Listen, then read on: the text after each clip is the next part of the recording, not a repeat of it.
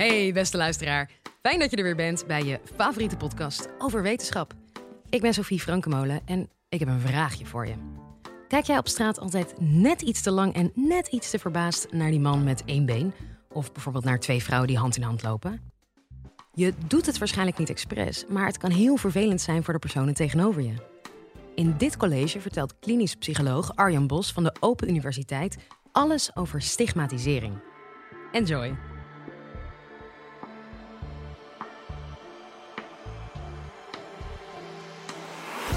Dit is de Universiteit van Nederland.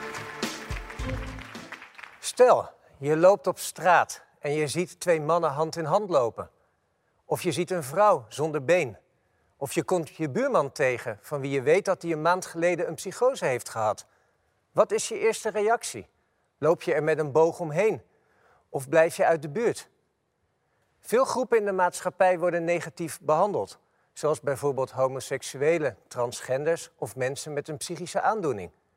En als iemand een afwijkend kenmerk heeft wat door de maatschappij als minderwaardig wordt beschouwd, dan noemen we dat stigmatisering. Vaak doen we dat niet expres. Het zit diep geworteld in ons gedrag.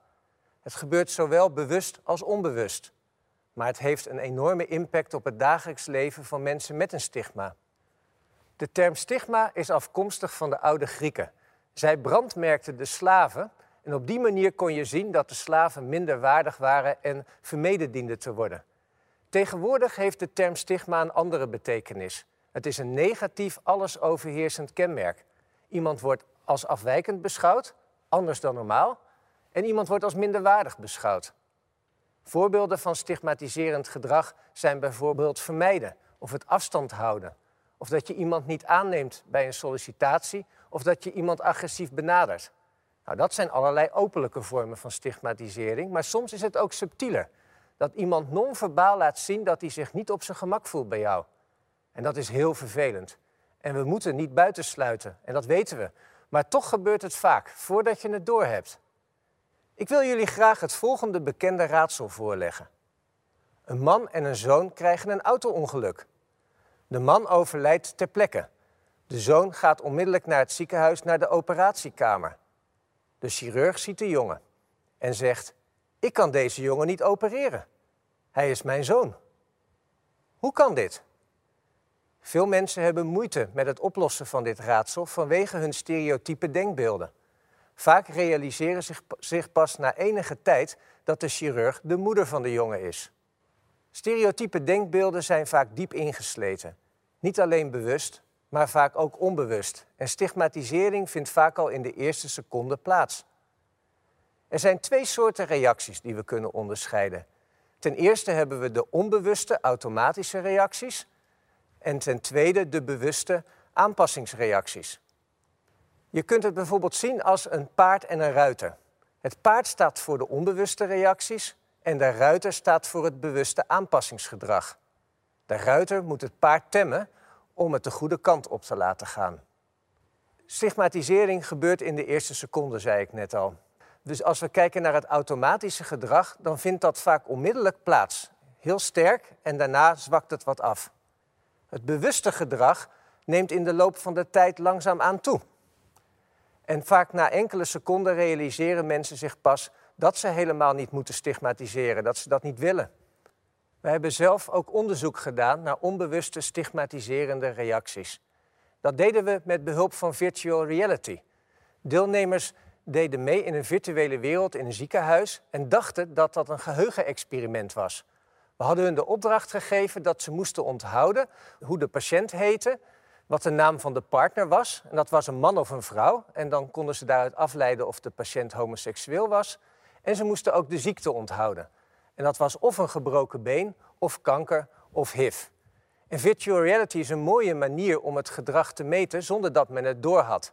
En wat we aan het meten waren, was de afstand die men hield tot de patiënt en ook de snelheid waarmee men de patiënt benaderde. En uit het onderzoek kwam naar voren dat men de meeste afstand hield van de homoseksuele man met HIV. Dat is ook waarschijnlijk de meest stigmatiserende conditie. En ze benaderden patiënten met een gebroken been veel sneller dan uh, patiënten met kanker of HIV. Nou, dit is een hele mooie manier, virtual reality, om die onbewuste stigmatiserende gedragingen te meten. Waarom doen wij dit de medemens aan stigmatiseren? Waarom is het bijna een intuïtieve reactie van mensen? Toch is stigmatisering niet gek, want het heeft ook functies. En in de literatuur worden drie soorten functies onderscheiden. Ten eerste het vermijden van ziekte. Denk maar aan het coronavirus. Je loopt dat virus liever zelf niet op, dus houd je afstand. Maar soms houden we ook ten onrechte afstand, zoals bij HIV, wat niet overdraagbaar is in alledaags contact. Een tweede functie van stigmatiseren is het versterken van de sociale norm. Sociale normen zijn heel belangrijk voor groepen. We willen graag dat iedereen zich naar de groepsnorm gedraagt en daar niet buiten loopt. En als iemand dan gedrag vertoont wat onacceptabel is, dan kunnen we die persoon stigmatiseren. Dan is de boodschap aan de hele groep: hou je aan de normen en zorg dat je binnen de lijnen loopt, want anders kan jou dit ook overkomen. Nou, voorbeelden hiervan zijn bijvoorbeeld crimineel gedrag of alcoholmisbruik. De laatste functie van stigmatisering is overheersen. We willen graag dat de eigen groep het beter doet dan de andere groep. Het is een manier om de andere groep als minderwaardig te laten lijken. En het is ook een manier om de statusverschillen in stand te houden. Een voorbeeld van overheersen is bijvoorbeeld het stigma rondom mensen met een andere culturele achtergrond. Nou, die functies die gaan heel erg terug in de tijd. Vroeger, toen wij bijvoorbeeld op de steppen leefden en moesten overleven, was die sociale verbondenheid heel erg belangrijk. En was het ook belangrijk dat je groep geen ziekte kreeg. Dus toen had het een duidelijke functie. En ook al heeft stigmatisering een functie en gebeurt het vaak onbewust, toch is de impact op het individu enorm. Mensen zeggen vaak: trek je toch niks van het stigma aan, ga erboven staan. Maar dat is lastig. Want dat publieke stigma, de ideeën die in de maatschappij heersen rondom het stigma, die kunnen leiden tot zelfstigma. En zelfstigma is als je die negatieve denkbeelden uit de maatschappij op jezelf betrekt, als je die internaliseert. Bijvoorbeeld dat je denkt, het is mijn eigen schuld. Of het is gevaarlijk, dit is ernstig wat ik heb. Dan ga je je schamen en ga je je minder waardig voelen. En stigmatisering, dat zelfstigma heeft impact op depressie, op angst, op je niveaus van stress. En het zorgt er ook voor dat mensen geen hulp zoeken, geen therapie zoeken als dat nodig is, omdat ze bang zijn om open te zijn over het stigma. Sommige stigma's zijn zichtbaar, zoals bijvoorbeeld het stigma van brandwonden. Dat zie je direct. Bij andere stigma's kunnen mensen er zelf voor kiezen om er open over te zijn. Bijvoorbeeld bij HIV of een psychische aandoening.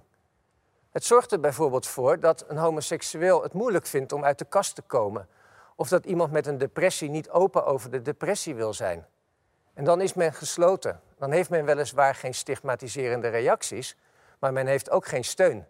En je leeft dan met je geheim wat je aan het bewaren bent. Toch is dat jammer, want als je open zou zijn over je stigma, dan kun je wel steun krijgen en kun je er met anderen over praten. En dan hoef je niet heel lang met een geheim te leven. Maar het is wel goed om erover na te denken, want als je eenmaal uit de kast bent, kun je er niet meer in terug. En ook anderen kunnen uh, weer tegen anderen vertellen dat je dat stigma hebt. Hoe kunnen we stigmatisering nu oplossen? We hebben gezien dat het vaak om hardnekkige gedachtenpatronen gaat, die moeilijk los te koppelen zijn van de groep. Stereotypen zijn heel moeilijk om te veranderen, maar toch zijn er wel mogelijkheden. Neem nou bijvoorbeeld het stereotype denkbeeld van een oude oma. Dat je denkt, oude oma's die kunnen niet zoveel meer, die zijn passief. En stel dat je dat nu wil veranderen. Dat zou je kunnen doen door de andere informatie aan te koppelen, waardoor een oude oma als actiever wordt gepresenteerd. Je zou bijvoorbeeld de oma op een skateboard kunnen presenteren en laten zien dat ze heel actief is. Toch heeft dat ook nadelen, want dan ga je die persoon zien als een uitzondering. En jouw beeld over de oude oma's blijft dan ongewijzigd. Dus dan zie je die ene skatende oma echt als een uitzondering. Het is veel beter om meerdere mensen dat nieuwe stereotype beeld te laten vertonen. En er ook voor te zorgen dat dat beeld niet te veel afwijkt van het oorspronkelijke beeld. Een goed voorbeeld zou kunnen zijn dat je oude oma's op een elektrische fiets laat zien. Dat, dat is veel realistischer en daarmee zou je geleidelijk aan dat stereotype beeld van oude oma's kunnen veranderen. We weten dat er twee strategieën zijn die goed werken om stigmatisering te verminderen. Allereerst voorlichting. Het is belangrijk dat we goed begrijpen hoe het is om met het stigma te leven en wat dat precies inhoudt. En het is ook belangrijk om daar continu aandacht voor te hebben.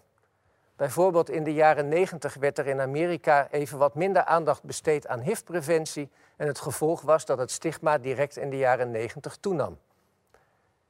Persoonlijk contact is ook een hele goede manier om stigmatisering te verminderen. Als je andere mensen ontmoet met het stigma, dan uh, ga je je meer identificeren in deze persoon en meer verplaatsen in de andere. En dan wek je empathie op.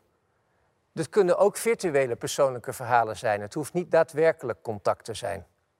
Nou, je kunt dus die denkbeelden van de maatschappij aanpakken, maar je kunt je natuurlijk ook richten op de mensen die het stigma ervaren en kijken hoe je dat zelfstigma kunt verminderen. Daarvoor zijn ook twee manieren. Allereerst cognitieve gedragstherapie. Dan ga je samen met een psycholoog de mythes doorbreken rondom het stigma. Dan ga je eigenlijk die denkbeelden die in de maatschappij zijn, ga je bekijken en ontkrachten en uitdagen. En je gaat het internaliseren tegen. Een andere manier is juist om open en trots te zijn en eerlijk over je stigma. Dan sla je eigenlijk twee vliegen in één klap. Dan doe je zowel iets aan het zelfstigma als aan het publieke stigma. Want naarmate mensen meer in contact komen met mensen met een stigma, zal het publieke stigma afnemen.